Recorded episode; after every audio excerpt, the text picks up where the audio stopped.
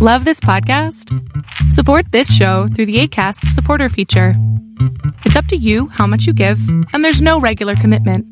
Just click the link in the show description to support now.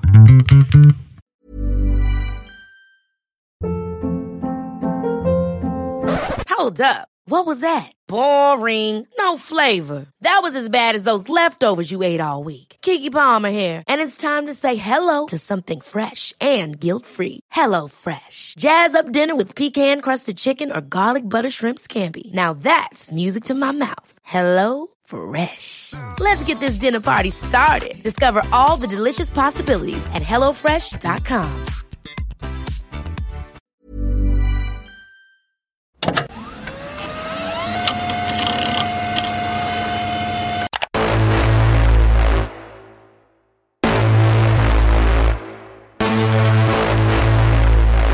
People live in a world of their own making. Frankly, that seems to be the problem. Welcome to Angry Planet.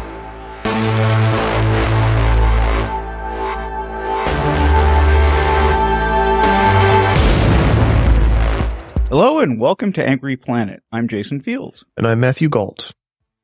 We've talked a lot on this program about electronic intelligence, the amazing stuff you can do with satellites, user generated content, and sophisticated software. Nice. But we've left out all the men and women who still do work on the ground all over the world. Paul Kolbe is here to remind us about human intelligence and the role it plays. Kolbe is a CIA veteran, having worked in the Directorate of Operations for 25 years before moving on to private industry. He's currently Director of Intelligence Project at the Belfer Center at Harvard. Thank you so much for joining us. Great to be with you guys. Well, I'd like to eventually get to the impact of human intelligence in the war in Ukraine, but you've had some unique experiences and I was hoping we could start there. Sure. Okay. So you were chief Central Eurasia Division. What does that mean? What's the hmm. actual job?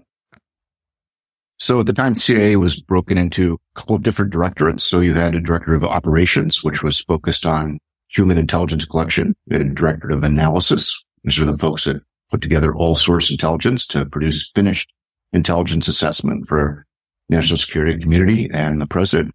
Um, you had a director of support, which was uh, taking care of uh, all of the business operations of the agency, how you establish facilities, how you travel, how you put up communications, how you have security. And you had a directorate of science and technology, which was focused both on big ticket uh, collection platforms, but also in supporting operations with things like communication devices, disguises, things like that. And uh, so going back to your question, uh, what was Chief Central Eurasia, Central Eurasia Division? So Director of Operations was broken into geographic components and Central Asia uh, encompassed former Soviet Union, former Warsaw Pact, Balkan, Central Asia. So I was responsible for operations that took place uh, basically in areas of the uh, former Soviet Union, Eastern Europe, and Balkans. And what year did you start? I came on board in 1984 uh, under Reagan. Bill Casey was director of CIA at the time. And the agency was going through a rebuilding period after the drawdowns uh, post Vietnam. So really, you you lived through many different changes in both the CIA and in Central Europe. Uh, yes, when I came on, it was uh, you know full on Cold War. Uh, no one expected the Soviet Union was going to uh, go away, let alone collapse. Um, uh, and then there was a post uh, Cold War era, that period in the 90s when many were declaring end of history and peace at our time and no longer had a need for CIA because we had faced no more threats in the world. Uh, and then, uh, 9-11, uh, came along and the agency, uh, switched to 20 years of primarily counterterrorism operations. Does that, ha- is that how it operates? I mean, I just was thinking there's this with the FBI most wanted list and it sort of reflects what the FBI cares about. It's not that this person is actually more wanted than that person. It's just we're doing terror this year. So does the Oh, no, CIA doesn't decide to do, we're going to do terror this year. Uh, I mean, the focus, I mean, it's not rocket science. It's really focused on uh, what policymakers and particularly what the president needs. So what are the things that are foremost on their agenda? Those are the things that CIA is going to be focused on. And you can break that down into near term, uh, uh, exigent, you know, quite pressing matters, disrupting terrorist attacks that are going to happen, uh, countering intelligence operations, uh, designed to steal U.S. secrets, um, anticipate, uh, oncoming war. Uh, but then you also have long wave issues. You know, what's the trajectory of China technology and its implications for national security over the next 30 years? So you have both near term, very pressing, right up in your face issues that the president needs answers to right now. Um, and then you have the longer term assessments of how do we need to be formulating U.S. policy over the next 5, 10, 20, 30 years? Hmm. So let's talk a little bit specifically about your job, if that's cool with you. So, wow, what did you do? What's the actual job as a chief? And does do everybody does everybody know what you're doing? Meaning, like, you know, uh, are you living with a fake beard somewhere in an undisclosed location, or does everybody know that that's your job? Yeah, well, I'm talking in a real beard right now. Um, the um, so most operations officers are working under some sort of cover, diplomatic cover, it can be commercial cover. But when you're in the field, uh, you don't go away around wearing your CIA t-shirt and advertising where you work for, for lots of reasons, right? Um, it's a clandestine service. It's designed to steal secrets. It's designed to conduct espionage in places that don't want you to steal their secrets. So, um, operations officers in particular uh, tend to spend most of their careers undercover. There comes a point in time when you're at a certain level and, and, um, uh, have, you know, a certain number of scars and exposures and things like that, that cover really doesn't mean so much anymore. And in some cases can be um, a burden and a distraction. So by the time I was leading a division in CIA, you know, I was declared, i.e. the official representative to dozens of intelligence services, had met with dozens of different intelligence officers from dozens of other countries who knew that they were dealing with CIA. Um, so it's, yeah, there's a point where a cover is important and a point where uh, it's not needed as much. How do you even get into this line of work? That's a great question. So it's, uh, you know, there's a million different paths in, um, mine was, you know, some ways accidental, some ways uh, intentional. I knew I wanted to be working overseas. I thought I wanted to be working in the State Department. Um, the process for all of the agencies, both at the time and now can be very long. So I did a bunch of other things while I was waiting. I uh, bartended. I worked in a ski patrol. I whitewater rafted. I worked in hotels. I did chrome in a factory. I did lots of different things, uh, which in the end, I think helped prepare me for a CIA career. But most importantly, I think the agency needs folks who've been around a bit. They tend not to fig- take folks straight out of college. They want some real life experience.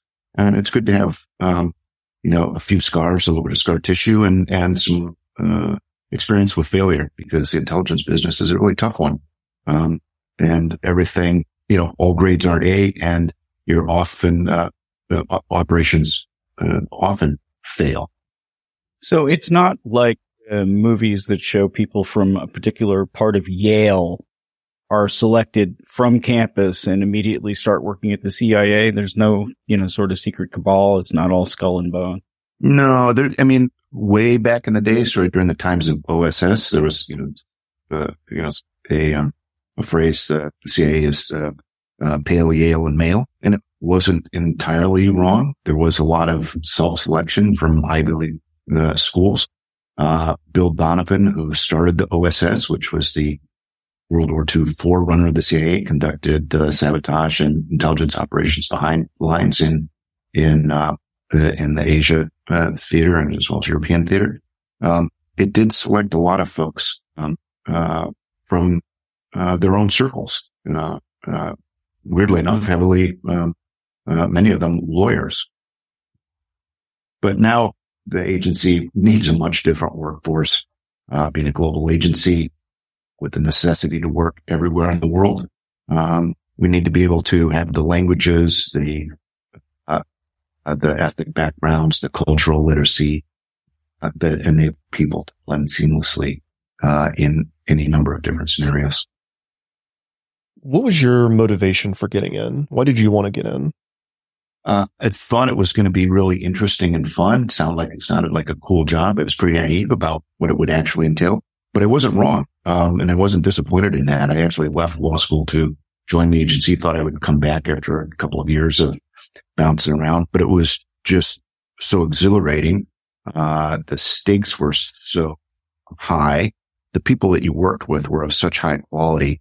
Um, and it was just so satisfying to be, have a, uh, to be part of something that you felt was both bigger than you and also was focused on a mission uh, that you felt was important. So it was, um, uh, really addictive, um, going to different places, uh, learning different languages, being involved in different, um, different operations was fantastic life.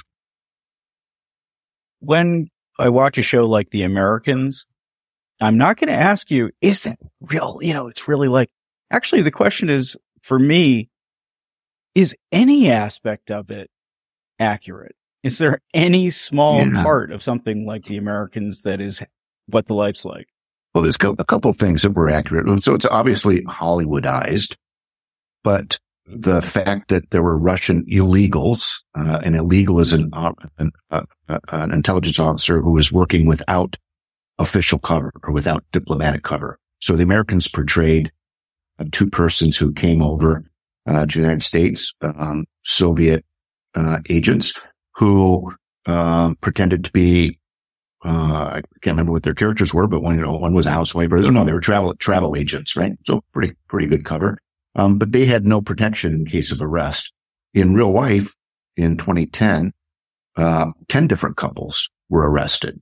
And the, uh, in one of the greatest counterintelligence coups in CIA history, one of the greatest counterintelligence defeats for the Russian in history, uh, they were arrested, held, uh, for a while and then swapped for American agents, i.e. Russians who'd been working on behalf of American intelligence services, uh, who'd been captured and were imprisoned by the uh, Russians.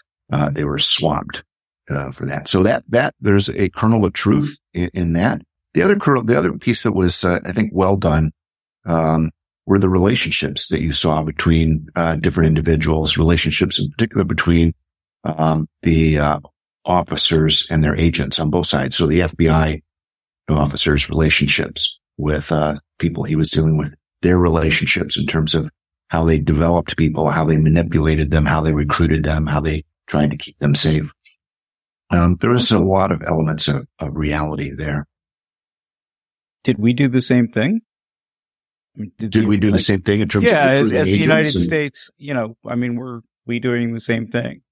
Uh, intelligence services all have similar methodologies, all work in similar ways, uh, all use similar tradecraft and techniques. What, what does a day look like? And I guess, what does a day look like in 1984?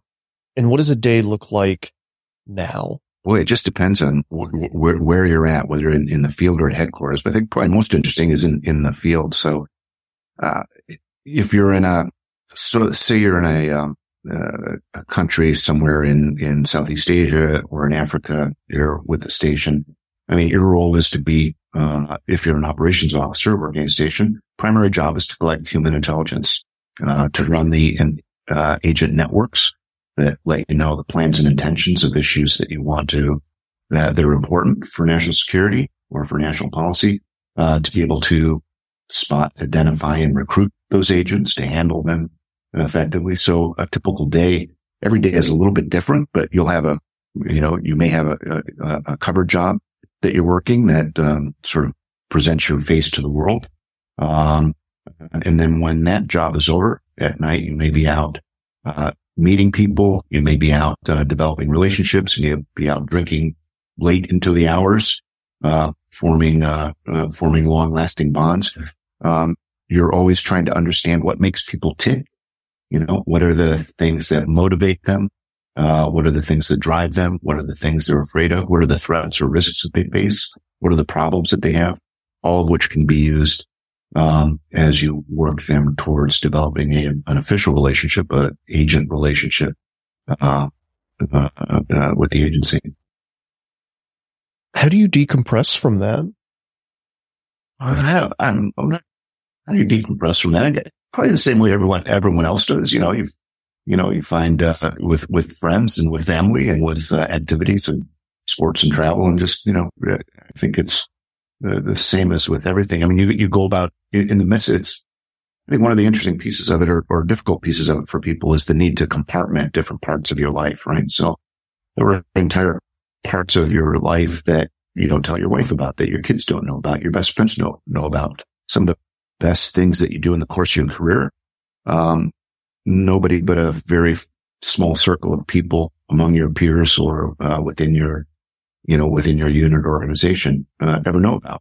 And so you have to be able to, um, uh, you know, handle those two things at once. So let's just say that you're working as, uh, you know, covertly does the person that you are supposed to be, if they need a vacation, if like, you know, if you're working like a regular job, they get vacations too. Do you do a fake vacation then? Do you do a fake vacation? or do you actually get to go and relax? Uh, you do get to go and relax. Sometimes you do go on a fake vacation where you're ostensibly going off like on vacation, uh, but you're actually going off to do a job somewhere. Um, so that's, that, that's happened. There were times where I would uh, you know, to the outside world. I was taking a trip to the United States uh, to see family, but in actually, uh, actuality, I was going off somewhere else to meet someone in some dark corner. All right, Angry Planet listeners, we're going to pause there for a break. We'll be right back after this. Ever catch yourself eating the same flavorless dinner three days in a row? Dreaming of something better? Well, HelloFresh is your guilt-free dream come true, baby. It's me, Keke Palmer. Let's wake up those taste buds with hot, juicy pecan crusted chicken or garlic butter shrimp scampi. Mm. Hello Fresh. Stop dreaming of all the delicious possibilities and dig in at HelloFresh.com. Let's get this dinner party started. One size fits all seemed like a good idea for clothes. Nice dress. Uh, it's a it's a t-shirt. Until you tried it on. Same goes for your health care.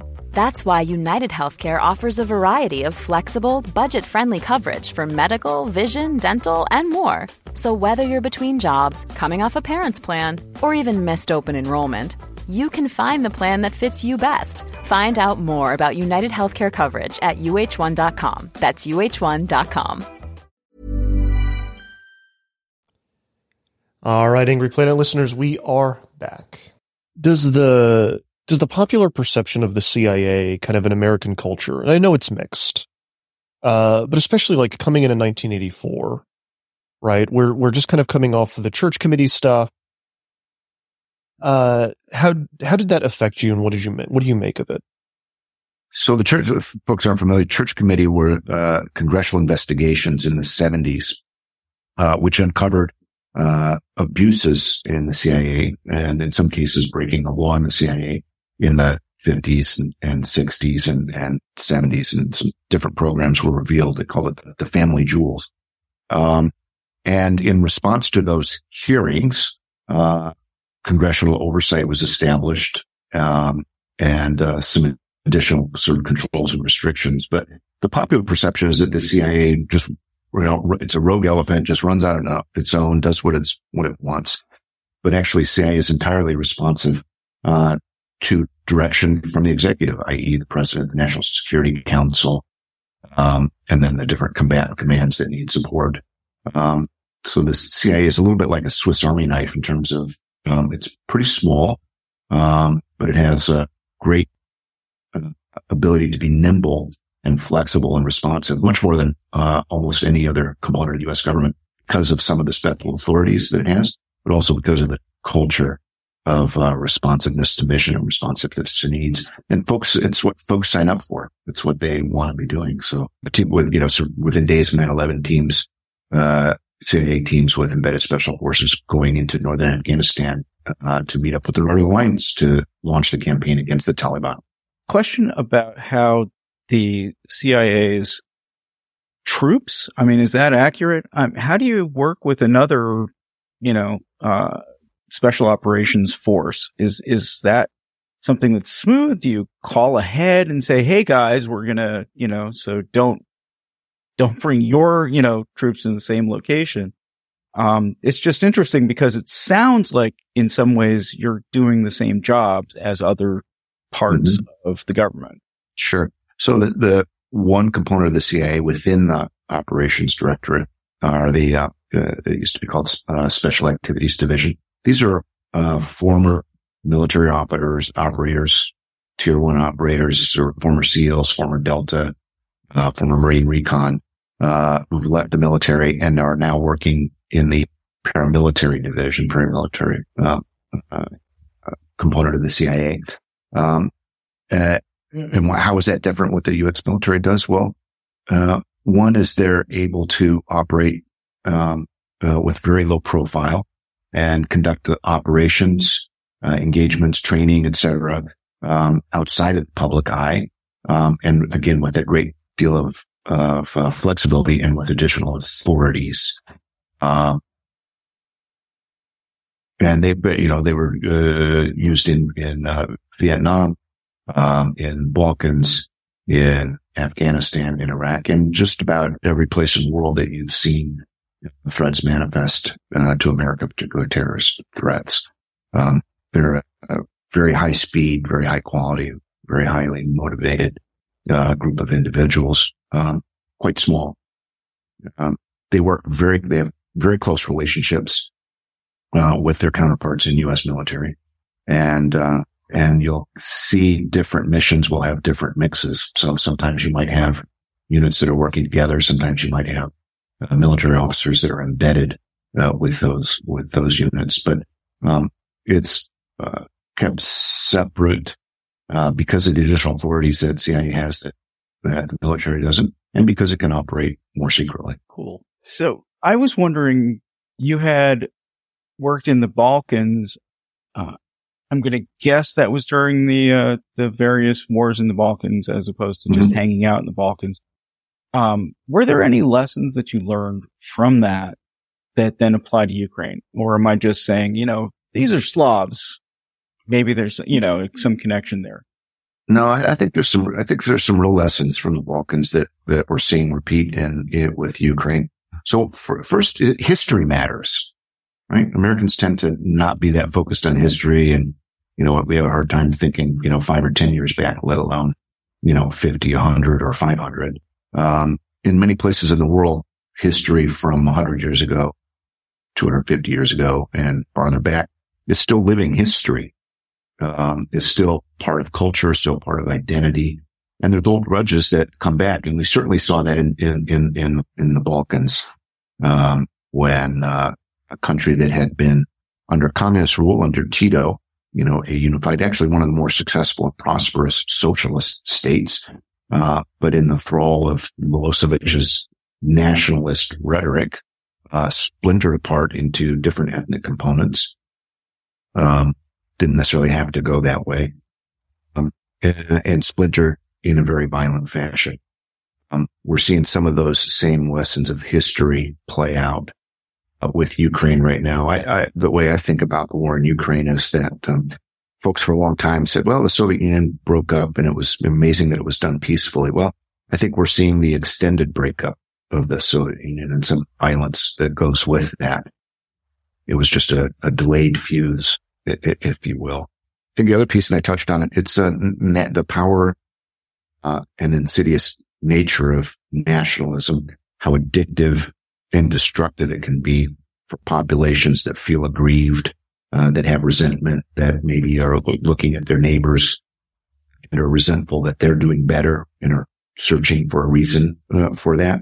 And we've certainly now seen uh, Putin play on the nationalist card um, in Russia um, uh, to such an extent that he was, you know, in, in a bit of skewed history, dialing back a thousand years, uh, trying to erase Ukrainian identity, saying that there is no separate identity of Ukraine separate from Russia, apart from Russia, um, and launching a war which is I think, you know, much more about that identity and what uh, Russia feels as a threat, existential threat to it, not a military threat from NATO, though that claim that exists, but an identity threat. They think that a prosperous, Western oriented, democratic Ukraine poses a profound threat to an authoritarian, um, uh, state capitalist, um, uh, state controlled society that you see in Russia now.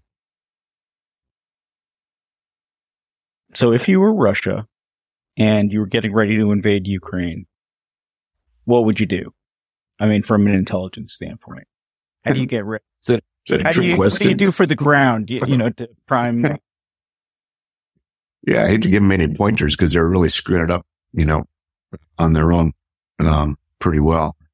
Um, what, what, what are, so, you know, what, what, what are, what are mistakes? I guess, you know, part of it is what, what are mistakes that Russia made in this? I, first, it, this was a colossal intelligence failure on, on Russia's part. Um, they believed their own rhetoric and messaging that there were, you know, millions of, Ukrainians who are simply waiting for Russian liberators to roll into Kiev, um, who would welcome them with, you know, bread and salt, um, which is sort of Slavic version of, you know, flowers and kisses. Um, the, uh, you know, dead wrong on that. Uh, they were dead wrong on Ukraine's capability to fight and will to fight. Um, they were dead wrong on the stability and strength of Ukrainian leadership. They thought Zelensky was a clown. They thought he was nothing more than the uh, sitcom uh, character that he had portrayed. It's also one of the great ironies of history that Zelensky, you know, essentially auditioned for his role as president of wartime Ukraine by playing pr- an accidental president in uh, uh on TV. Um, yeah, it's really something to go back and, and, and watch some of those, those episodes. Um, what other mistakes did they make? They, they believe their own propaganda about the strength of their own forces, you know, so they've gone, you know, since Putin came to power, they've been on a systematic rebuilding program to take what was the Soviet army and its equipment and to build, you know, what they saw as a more modern, more capable, more flexible force. So they had all the trappings of it, right? They went, they, uh, uh, didn't eliminate the draft, but they tried conscription, still have conscription. Uh, but instead of everyone being conscripted, they tried to form a core of a professional army, i.e. people, they call contracting and contracting contractors, you know, folks who sign an agreement and are, uh, and are volunteers essentially. So they tried to build a volunteer force. Uh, they modernized with weapons, but they didn't change many of the things that, uh, that, that we've now seen to be real Achilles heels for them. Uh, there's still centrally a central command and control. Troops at the ground level, units have very little initiative, very little authority, and huge disincentives for taking any uh, decisions or actions uh, because all uh, all blame blows down. Uh, they um, uh, their equipment actually turns out to be really poor. much of it coming out of um, poorly maintained stocks. their leadership has been abysmal, and the effect of corruption in the services uh, is um, hard to overestimate. There's so there were recently a, a, member of Duma, that's their parliament, their Congress, who was complaining, saying, "Well, you know, what's happened to the two million uh, winter uniforms that we, you know, authorized and, and, paid for?" Well, I'm pretty sure that those uniforms are being sold in a flea market somewhere in uh, uh, Guangzhou or Xinjiang province um, because of the, uh, the level of corruption and incompetence is is huge. That all said, it's a big army. It's nuclear armed, has, you know, huge firepower. Um, so while they've made tremendous mistakes, the war is not going to be over quickly despite Ukraine's success, I believe. But uh, just really what I'm wondering is, do they, were they set up so that they have operatives inside like the Ukrainian intelligence service? I mean, do you do some kind of prep you know, it's like, we're sure. coming. So you know, we better send no, they, Paul in to do X. The Russian intelligence services would have had, um, uh, vast operations within Ukraine. They would have recruited agents in Ukrainian security services and the military. They would have had, um, GRU, that's their military intelligence services operatives on the ground spotting targets, planning sabotage. Um, they would have been reporting back on Ukrainian preparations, locations of of, uh, of military units and and uh, fortifications and supply. Um, and they would have been providing reporting back on you know what they expected to happen politically. There was there's been reporting that there were assassination units that were in place and that were working to uh, to uh, kill Zelensky on the uh, the very eve of uh, of the invasion, um, but that they were um, identified and neutralized. Uh, so yes, there, there's no doubt that you know just as by virtue of history, but also of language, of family ties, of contacts and friendships, that there have been a lot of advantages for Russian intelligence services to work in and operate in Ukraine. That said, the Ukrainian counterintelligence services have been really active and it looks like quite successful in identifying and neutralizing um, uh, many of those operations. Have you been surprised at how any of this has played out? Sure. Yeah. I've, I've been surprised by a lot of it, how, how it's played out. I was surprised at the, the level of Russian incompetence, um, that at their overconfidence, that their belief that they could take Kiev in three days and, and, uh, you know, essentially have a, a palace coup and, and, uh, that it would all be over. They completely underestimated the will of Ukrainian people to fight. Um, I've been, um, surprised at how slow they've been to learn lessons. So they quickly retreated to both retreated, but also uh, retreated to old Soviet doctrine, which is, you know, essentially line up massive amounts of artillery, obliterate everything within a particular geographic square, and then move in. It's what they did in Chechnya in the second war in Chechnya, where if you've seen the pictures of Grozny, they simply leveled the city uh, to uh, to take out the Chechen fighters. Um, I've been surprised at, um, I have not been surprised at their ability to repress dissent uh, in in Russia. Uh, vast state mechanisms to uh, you know to to to uh, uh, in both intimidate or uh, folks from protesting to have extremely um, draconian criminal penalties for you know, standing alone and holding a sign that, you know, might even suggest criticism. Um, what made, what surprises me is how many people still stand up and, and protest. Um, but I think over time, the support for the war uh, is uh, going to erode as more bodies come back and as the true economic cost comes into play. And Poland, what happened in Poland yesterday? Uh, from what I understand, and correct me if I'm wrong, uh, parts of anti-missile defense systems that were Ukrainian landed in Poland and killed some people. Yeah. Uh, so, yeah. Sorry. So Russia has been, uh, because they've been unsuccessful on fighting the Ukrainian army, uh, it looks to me like they're one of their main strategies for trying to win the war is to take out as much Ukrainian infrastructure as they can. So lights, heat, power, water, um, to make a cold, dark winter for Ukrainian citizens to uh, undermine their morale and to reduce support for the war and to reduce support for Zelensky. It's had exactly the opposite effect. It's it's strengthened the determination of Ukrainians to uh, to fight Russia and to take back um, every inch of their of their land that they've lost. Um, they're not being intimidated. But nonetheless, you've got, you know, a third to, uh, uh, uh, you know, up to a third of uh, Ukrainian citizens without, without power as we go into a very cold winter. Is counting on that? It's really a, a cynical and cruel campaign. So yesterday, uh, uh, this is just after the, G20, um, summit. They launched, reports of a hundred cruise missiles, armed, armed drones, in targeting Ukrainian civilian facilities. Uh, Ukraine uh, tries to down as many of these as they can with anti-aircraft uh, missiles, with uh, with uh, anti-aircraft weapons. It looks like uh, one of those systems, an S-300 surface-to-air missile system, either either hit Russian munitions or ended up landing you know, four miles inside um, Poland. So it does not look like it was a deliberate uh, Russian attack. It looks like a you know, sort of collateral, you know, unfortunate collateral damage from the scale of air warfare and combat that's taking place in Ukraine. The only thing that surprises me is this hasn't happened more. Are you worried about this thing expanding? Yes. Yeah. It's, it's an extraordinarily dangerous situation. Look, you've got, you know, uh, massed conventional combat, uh, on European territory, uh, with one of those combatants being nuclear armed, losing badly and making, uh, not thinly veiled threats about use of those nuclear weapons. And so that's why you've seen, uh, uh, efforts across U.S. government and other governments to dissuade and deter uh, Russia from employing nuclear weapons in any circumstance.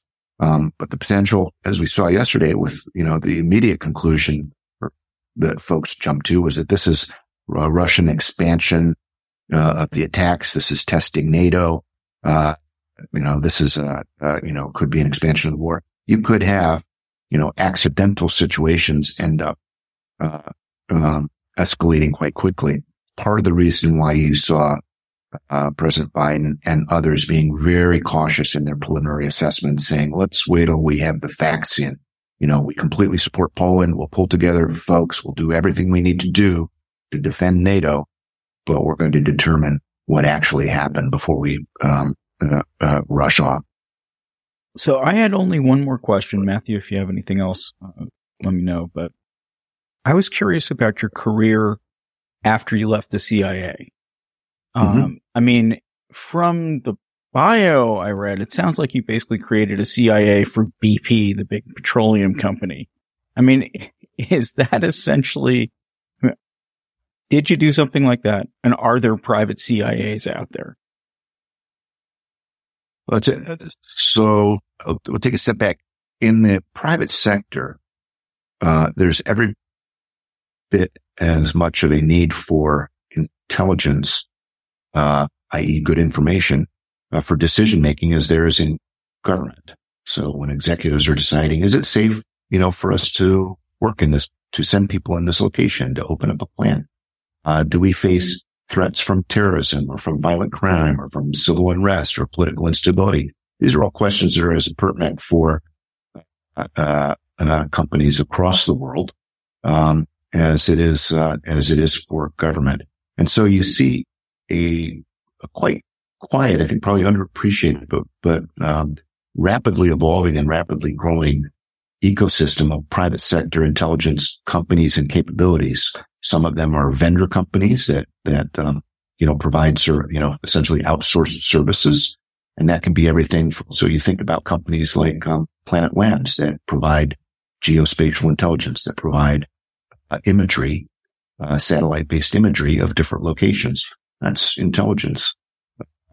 Not that many years back, that capability would have been among the most expensive and most classified in U.S. government. So the, remember the old spy satellites, the pictures of the Cuban, during the Cuban Missile Crisis? But states, i.e., you know, uh, superpowers had a monopoly on that. Now, everybody who's got an iPhone has even more powerful capability as you pull up Google Maps or, uh, Google Earth or whatever, whatever other platform you might use. So that's an extraordinary revolution. And companies are using that kind of capability, uh, in thousands of different ways. They're using it for environmental monitoring. They're using it to uh, monitor methane emissions. They're using it to uh, understand deforestation. They're using it to understand uh, water uh, and resource issues. Um, in the same way, um, you know, companies op- often operate in, in places that are, you know, dangerous, obscure, opaque, have uh, bad governance or highly corrupt. Um, it's really important to be able to have a capability that lets you navigate through those environments in a, uh, in an ethical, legal and safe manner. And so that's, that's why you see these intelligence capabilities building up. Um, intelligence is nothing more than, um, information collected and analyzed in response to a question or requirement. And so, so we're not talking about hit teams. We're not talking about, no, we're not talking about teams. No, but that is the popular conception when you talk about intelligence or you talk about intelligence capability. They oh, this must be, you know, espionage. It must be criminal and illegal. It must be, uh, uh, it must be violent. And it's in, in, the private sector. It's none of those things. Um, it's, uh, simply using different capabilities. So social media, for example, you know, you think, you know, NSA and, and, uh, Russian FAPSI and GCHQ, they all collect signals intelligence. Well, signals, uh, uh, uh, uh, social media is essentially open source signals intelligence, um, that can be used to help make better decisions. So there was a, I mean, as, as an example, um, there was an evacuation in a particular Middle East country, uh, which was uh, undergoing violent, uh, change and a company needed to get its people out, um, uh, uh, to safety. And so, uh, we're able to use real time social media pictures of roads, of, scenes in airports, of different pieces to understand, you know, where you would be more safe, where you'd be less safe uh, to help get people out. So there's that, that's, you know, purely an intelligence uh, mission and capability. So, and the limitations in that are only limited by the creativity, the amount of data that's being generated every day that's available, uh, and that can be used and analyzed against the right questions, um, are unlimited. And I think in many ways, private sector is outstripping government in terms of how it gets used. Belling, you're probably familiar with Bellingcat.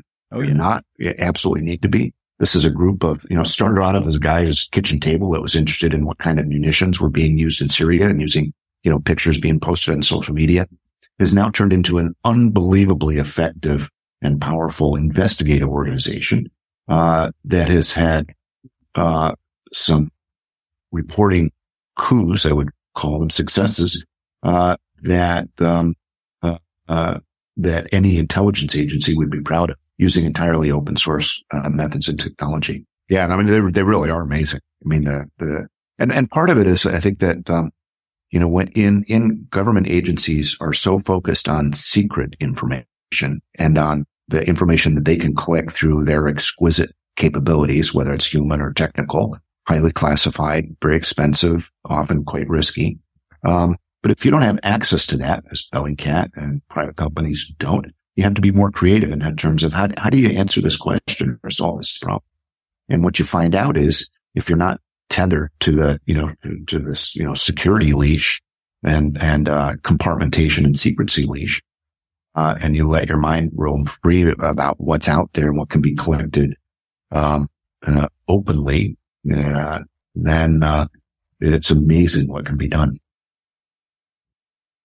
Paul Kolbe, thank you so much for coming on to Planet and taking us through all this. No, it's a pleasure. Thanks, Jason. Thanks, Matthew.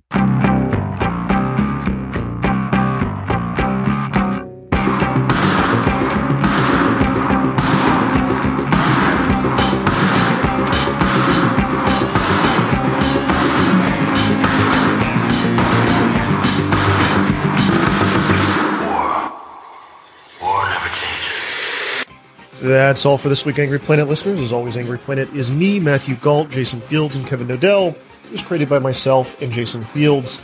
If you like the show, please give us $9 a month on Substack. It's angryplanet.substack.com or angryplanetpod.com. You get early access and commercial free access to the mainline episodes, the bonus episodes, and uh, the occasional post. Really does help us keep the show going. It is a labor of love. Uh, we do love doing it. We are kind of downshifting now into the holidays. Anyone who kind of works in media knows that people stop answering their emails after Thanksgiving, so it's a little, it's a little bit tougher to book guests. Uh, we will get out what we can, and we will run some of our greatest hits. We've been doing the show a long time. There's a lot of great episodes that need a little love, need some audio remastering, and uh, we think you're going to like what you hear over the holidays. So I think we'll have a couple more before the end of the year and uh, then we will come back strong in January. We'll see you then. Stay safe out there.